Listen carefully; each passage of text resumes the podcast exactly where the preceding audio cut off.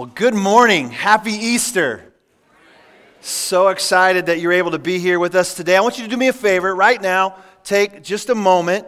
I want you to look around you, the people that are close to you, and I want you to, as, as best you can, treasure the person next to you. Treasure, just treasure them. Like, like, this is better than any treasure the kids are going to find on the field later on, I promise.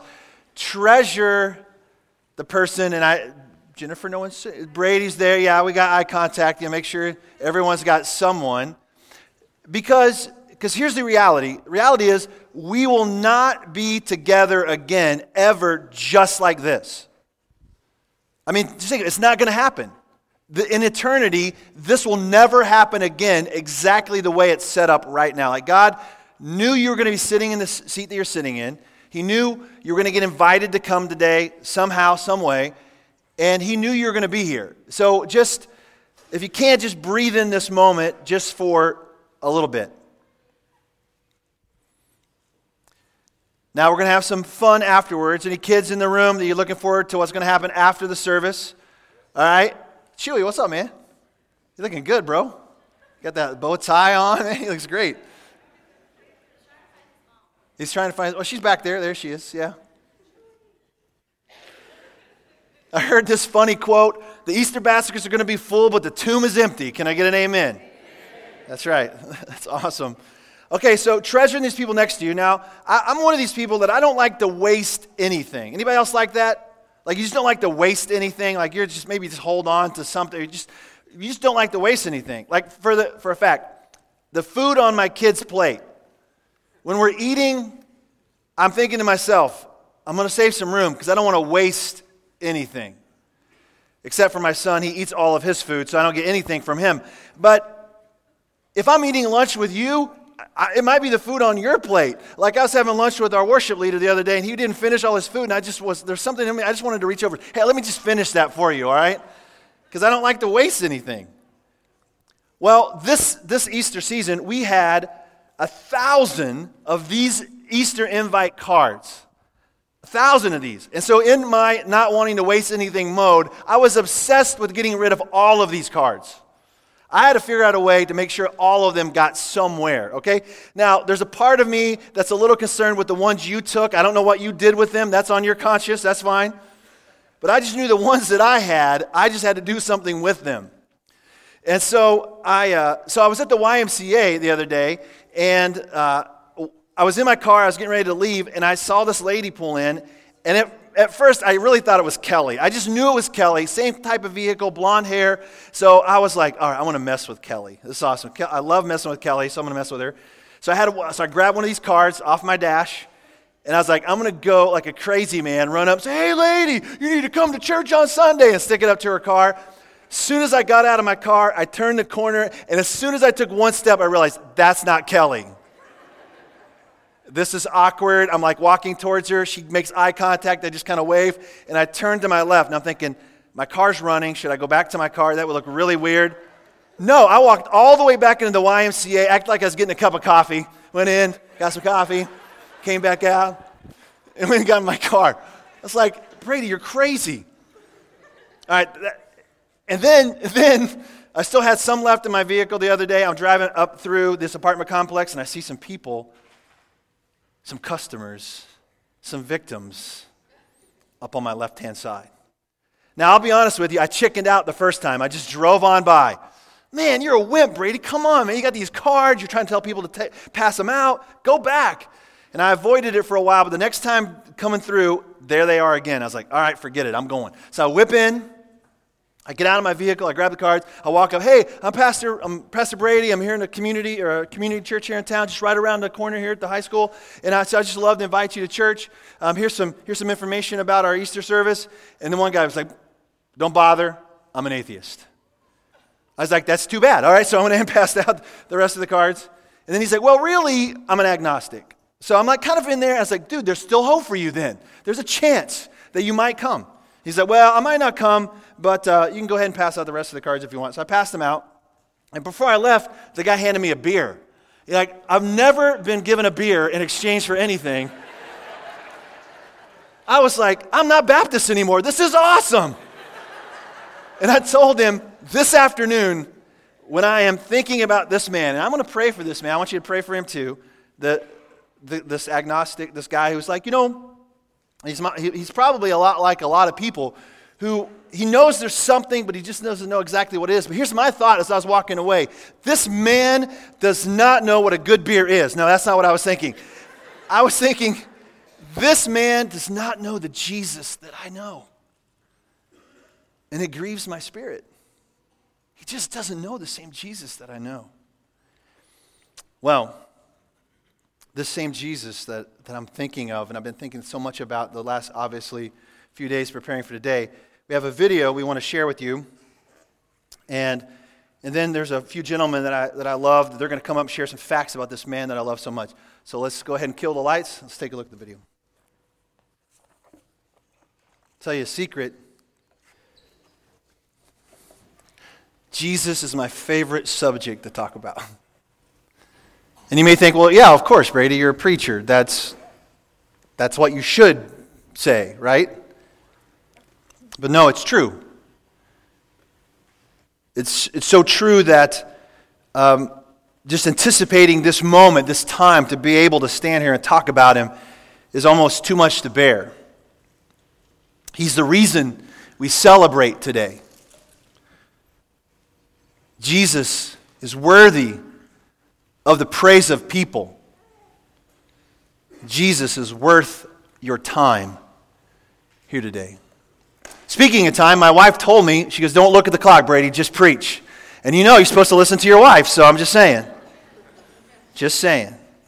I am sorry that's a little bit warm in here. The school's system is not quite as automated as your home system. It takes a little while for everything to transfer over, so hopefully we'll get that squared away. But really, I have anticipated this time. I'm excited about uh, about just being able to, to speak about this man who, who changed the world. I'm so excited that I even wore my lucky socks today because I didn't want to take any chances, you know? You have any of the sports people that have those like superstitious, you, know, you got to wear your same socks, eat the same meal, that kind of thing? I'm not really superstitious, but I thought that was funny. Not, you obviously didn't think it was funny as I did. had an incredible conversation with this young lady at the YMCA the other day, and you might think, you spend a lot of time at the YMCA. Well, obviously not a whole lot of time at the YMCA, just enough. And while I was there, this young lady uh, approached me, and she was, she was one that I gave one of the cards to, and she approached me. She said, I just have, I have some questions, some f- fundamental, foundational questions about the Christian faith. You know, like, what is it, what is it all about? Like, I don't really even understand. And, and so, for me to think, here is a young lady, she's a freshman in high school, she lives in America, and she, because I just don't know anything about him. And so I said, well, this Sunday would be the perfect Sunday to come then.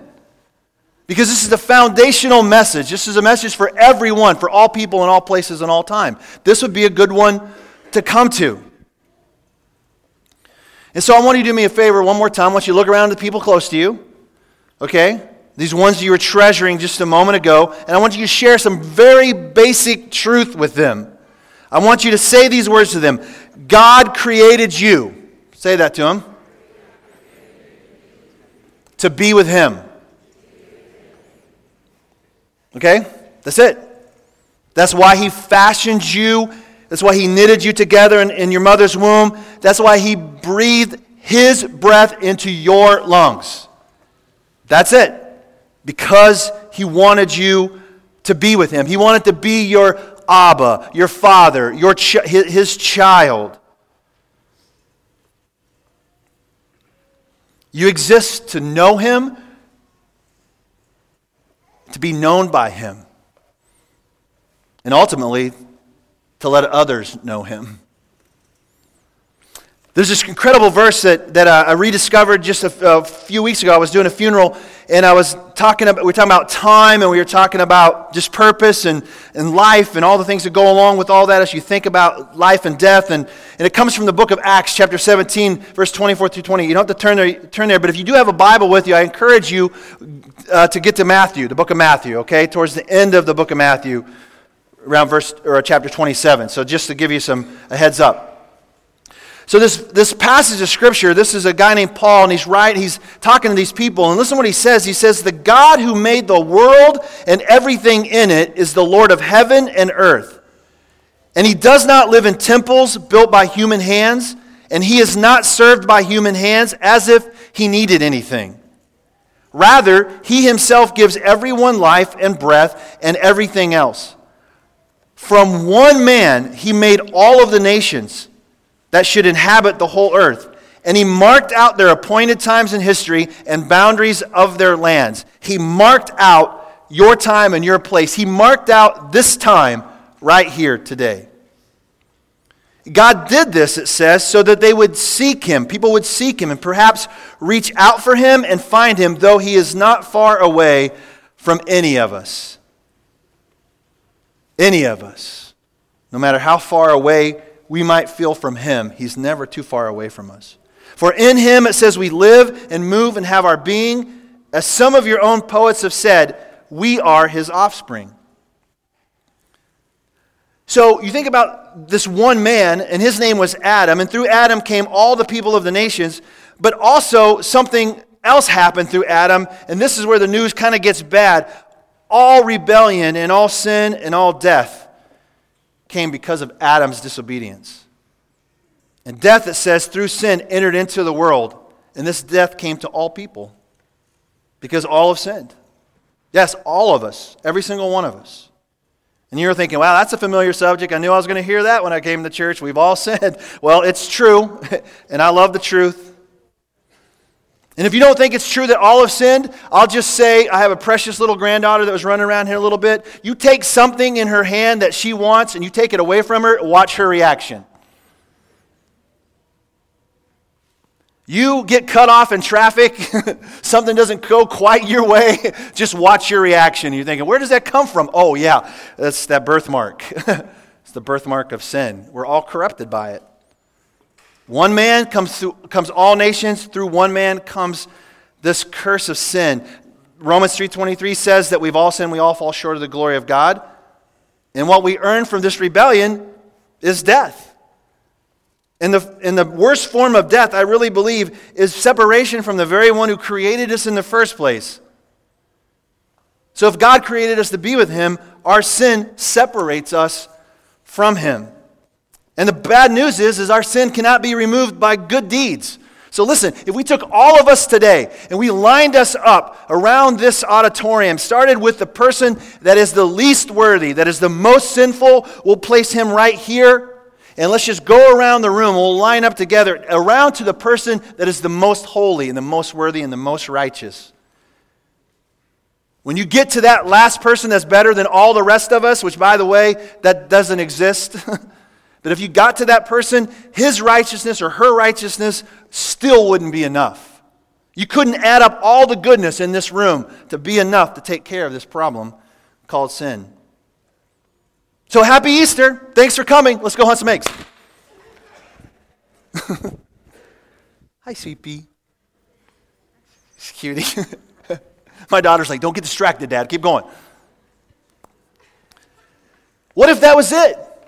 What if that was just, that was the, the, the, the rest of the, no, there's no rest of the story. That's it. We all got a sin problem. We can't do anything about it.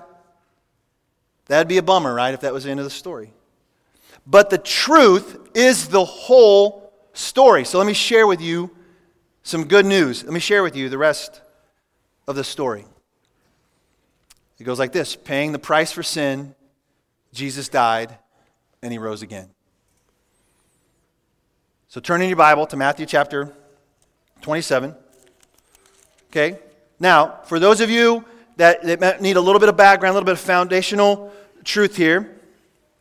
So a week ago, we were here and we celebrated uh, the what's called Passover, or not Passover, but Palm Sunday, where Jesus rode into Jerusalem. He came into Jerusalem to actually celebrate the Passover, which was an annual celebration that God's people participated in. And they all came together to celebrate their, their freedom from captivity. They were prisoners, they were slaves in Egypt, and God set them free. He redeemed them. And they've celebrated every year since then this meal called the Passover. And so everybody was there in the city. Uh, people from all over the place came to worship. Many of Jesus' followers were there. They greeted him along the road. And as he entered the city, he came in on the colt of a donkey. And, and you've heard the story. They were waving palm branches and they were shouting, Hosanna! Jesus, you're here. Awesome. Come and save us. Blessed is he who comes in the name of the Lord. Come and rescue us from the tyranny of this awful government and these Romans that were causing so much trouble in our life. Come and save us, rescue us. Now, they were probably thinking if Jesus is going to rescue us, do you think maybe he should be on like a stallion with a sword? Like, I'm not sure why he's riding on a colt and he's so peaceful. Like, if he's a conquering king, shouldn't he come in like a conquering king? But yet they praised anyway. Let's fast forward just a little bit. Jesus spent this whole week teaching and preaching and preparing his closest friends for his departure. He was, I'm getting ready to go. Like, yeah, I'm here to save you, but it's not going to quite look the way you think it's supposed to look. On Thursday of that week, he shared the Passover meal with his friends. He took some bread, he broke it, he gave thanks for it, and he handed it to his disciples, and he told them, Take this and eat it. This is my body. And they're like, oh, okay. Yeah, let's eat it. Jesus says it's his body. We believe him. Then he took a cup, and when he gave thanks, he gave it to them, and he said, Drink this, all of you. This represents my blood, which is the new covenant between God and man. And he, he says, My blood's going to be poured out for the forgiveness of sins. And I'm sure it made sense to them more later than it did right then, because I'm sure they were confused. They're like, what does he, what does he tie? His blood's going to be poured out. I don't get it. After the meal, it says he took three of his closest friends. He went out to this place called the Garden of Gethsemane, and he prayed. And that was in the story where Jesus prayed so fervently and so violently that sweat, like drops of blood, came out from his forehead. And he cried out to the Father. He says, My Father, if it's possible, may this cup be taken from me. Yet not as I will, but as you will. Some would say that at that particular time, Jesus was crying out, saying, God, please don't let me have to suffer this punishment that I'm about ready to suffer. But as you dig in and you read a little bit further, I don't know that it was the physical punishment that Jesus was so concerned about. It was the wrath of God placed upon him because of the sin of the world, your sin and my sin. And Jesus knew that he was going to have to drink that cup, and it was going to hurt. It was then early on Friday morning when Jesus was then betrayed by his friend and arrested in the garden. Now, real quick, just we'll just breeze through this. Jesus endured six different trials. Six different trials. Peter, his, one of his closest friends, denied even knowing who he was three different times, probably for fear of being crucified himself. The first three trials were by religious leaders of the day, people that just didn't want him to live anymore because he was causing all kinds of, of um, frustration for them. And they tried him three times. And then they sent him to the Roman government before, the, before Pilate, the Roman governor, three more trials. He was spit on. He was struck by fists in his face. He was slapped. They plucked out his beard. And if that wasn't bad enough, he was rejected by the same people that earlier that week cried out, Hosanna, come and save us. Jesus was beaten and whipped to the point of death. Some say to the point where you couldn't even recognize the man. He was mocked by Roman soldiers, he was given a crown of thorns. And let's pick up what the Bible says in Matthew 27. Let's start at verse 31.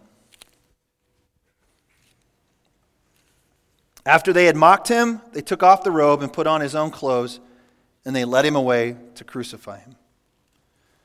By the way, six trials, and there was never a charge that they could, could really solidify to say Jesus was guilty of it. It was only hearsay, it was only things that were made up about him.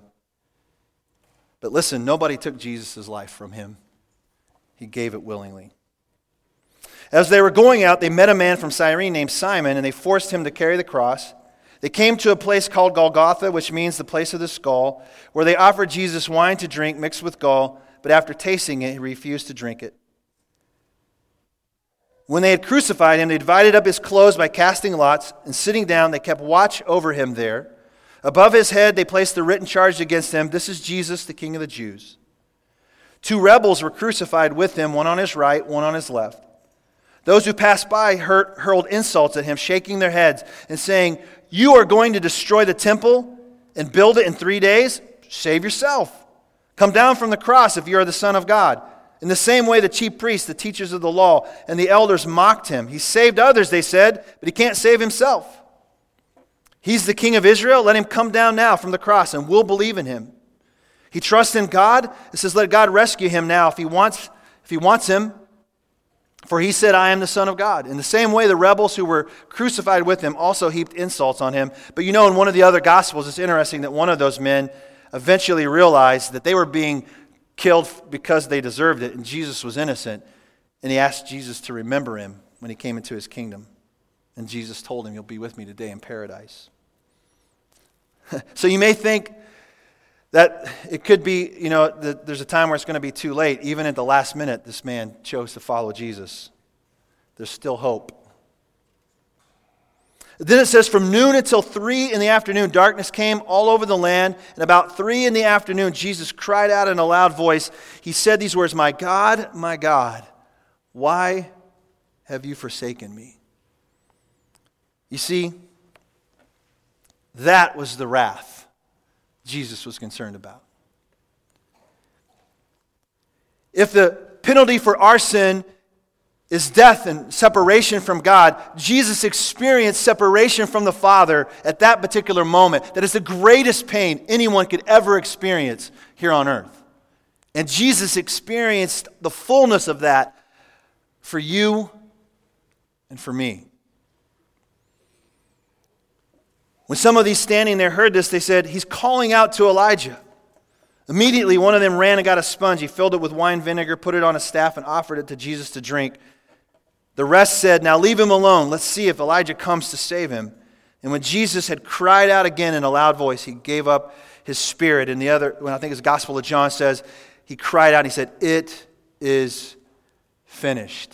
He finished the cup to the very last drop. At that moment, it says the curtain of the temple was torn in two from top to bottom. The earth shook, the rocks split, and the tombs broke open. Now, this is a story you don't hear very often, but you know it says that the bodies of many holy people who had died were raised to life. They came out of the tombs after Jesus' resurrection and went into the holy city and appeared to many people. Do you think that would shake up Platte City? That would be wild.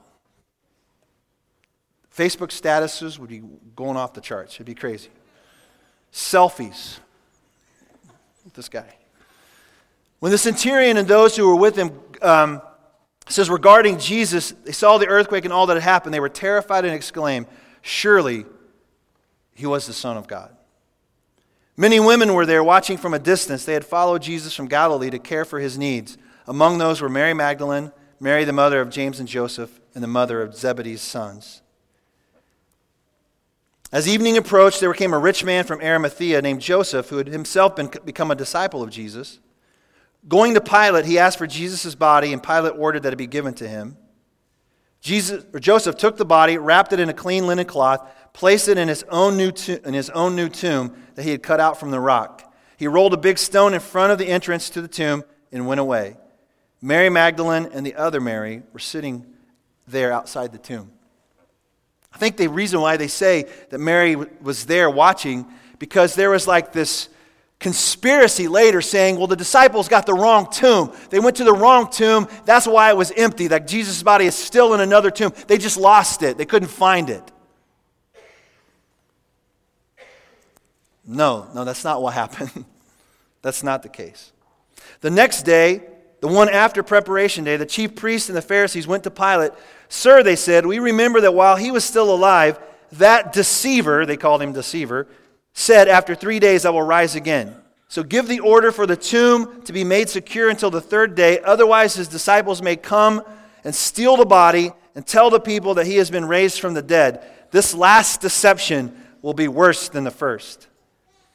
So Pilate said, Take a guard, go make the tomb as secure as you know. So they went ahead and made the tomb secure by putting a seal on the stone and posting the guard.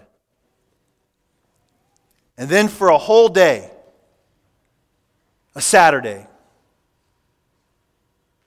can you imagine what the disciples were thinking on Saturday? Can you imagine how upside down their world just got turned? 24 hours before that, they're having a meal and having a conversation with Jesus, and everything seems to be okay. And then the next thing you know, their life will never be the same again. Hey, have you ever had a day like that? Have you ever had a Saturday like that? Where you were just stuck somewhere in the middle thinking, how is this ever going to get any better than it is right now? Because this is hard. Don't worry, because Sunday's coming. Sunday is coming. It says, After the Sabbath at dawn on the first day of the week, Mary Magdalene and the other Mary went to look at the tomb. There was a violent earthquake, for an angel of the Lord came down from heaven and, going to the tomb, rolled back the stone and sat on it. His appearance was like lightning, and his clothes were as white as snow. The guards were so afraid of him that they shook and became like dead men. The angel said to the women, Do not be afraid, for I know that you are looking for Jesus who was crucified. Those famous words, He is not here, He is risen, just as He said. Come and see the place where He lay. Then go quickly and tell His disciples that He is risen from the dead and is going ahead of you into Galilee. There you will see Him. Now I have told you. So the women hurried away from the tomb, afraid yet filled with joy. Yeah, afraid yet filled with joy, ran to tell his disciples. Suddenly Jesus met them. Greetings, he said. They came to him, clasped his feet, and worshiped him. And Jesus said to them, Do not be afraid. Go and tell my brothers to go to Galilee. There they will see me. There they will see me. It is for this reason that we gather here this morning and we celebrate. We look at, look at these thoughts of the fact that God created us to be with Him, but our sin separates us from Him, and we can't do anything about our sin on our own. So Jesus comes to pay the price for your sin and my sin. Bible says in Philippians chapter 2 that Jesus left heaven and made himself nothing. By taking in the very nature of a servant, he became human. He, being in human likeness, it said, in being found in appearance as a man, he humbled himself and became obedient to death, even death on a cross. It was for this reason that Jesus left heaven and came to earth as a baby. Do you know that Christmas is awesome, but it means nothing without Easter? Nothing. If all we have is a baby in a manger, we're still in trouble, ladies and gentlemen. There's still nothing we can do about our sin problem. But it says Jesus left heaven and he took on the very nature of a servant. He took on human flesh. Do you know that Jesus needed to have real blood inside of him so that when he spilled his blood as a sacrifice, it would be the payment for your sin? You, Jesus had to be human, but he was perfect in every way. He was the sacrifice that was made available. Listen to this. Remember how sin came into the world through one man? Well, in Romans 5, it says this For just as through the disobedience of the one man, the many were made sinners, so also through the obedience of the one man, that's Jesus, the many will be made righteous. That's good news, ladies and gentlemen. That's the best news ever, right there. Jesus, who knew no sin, perfect in every way, became sin. That was the wrath that he took upon himself on our behalf so that we might become the righteousness of God. That is a great exchange. That is much better than a postcard for a beer exchange. I promise you. It's the best exchange that you could ever experience. And why would he do it? There's only one reason. And you should know what that reason is. You should not leave here today without knowing what that reason is. And that is because of love. That's it. He demonstrated his love for us. While we were still sinning, Christ died for us. Right? He didn't wait till you got it figured out because guess what? He knew you were never going to get it figured out. The very best of you could never do enough. Our sin is great, but His love is greater. For God so loved the world that he gave his only begotten Son, right? So that whosoever believes in him will not perish but have everlasting life. The only way to be reconciled to God is through faith in Jesus, ladies and gentlemen. That's the message. The only way. And we'll finish up with these last few thoughts. Everyone who trusts in Jesus alone will have eternal life. And to trust in Jesus is to turn, to turn away from what we thought was true before, to put our faith in this one we believe has done these things for you and I, confessing with our mouth, the Bible says, that Jesus is Lord, and believing in our heart that God raised Jesus from the dead. Like that is that is a requirement for salvation confessing Jesus is Lord. He's more than just a Savior. He's more than just a good person and a great teacher. He is the King. He wants to ride into my life. He wants to change everything about who I am. He wants to take care of this, this sin problem in my life. The greatest enemy of mankind is death. And Jesus fixes that problem through his death and resurrection.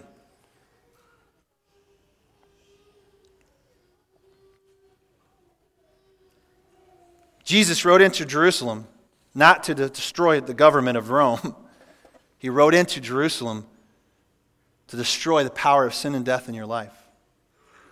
And the resurrection changes everything. The resurrection of Jesus is the cornerstone to a worldview that provides proper perspective for all of life. All of life right here and now, and definitely life that is to come. And Jesus said that He is the resurrection in the life, and those that live and believe in Him will never die. If it's true, then He is what we need. If all of this is true, then you will want to know this Jesus. I promise you. And on this day, I pray that you choose to believe. Because life that is eternal starts now and it lasts forever. And Jesus came that you might have life and have it to the full. And you know what? If this is true, then you'll want others to know him. As a matter of fact, that's the last commandment Jesus gives his followers. He tells them that they are to go and make disciples he goes, Go into all the nations, baptizing them in the name of the Father, of the Son, and the Holy Spirit, and teaching them to obey everything that I have commanded you. And surely I am with you always to the very end of the age. Listen, somebody decided to testify to the truth of this gospel, and it made its way to you somewhere, somehow. It's made its way to you today, right here, right now. And he calls us as we walk out of this place to testify to the same gospel, the same good news.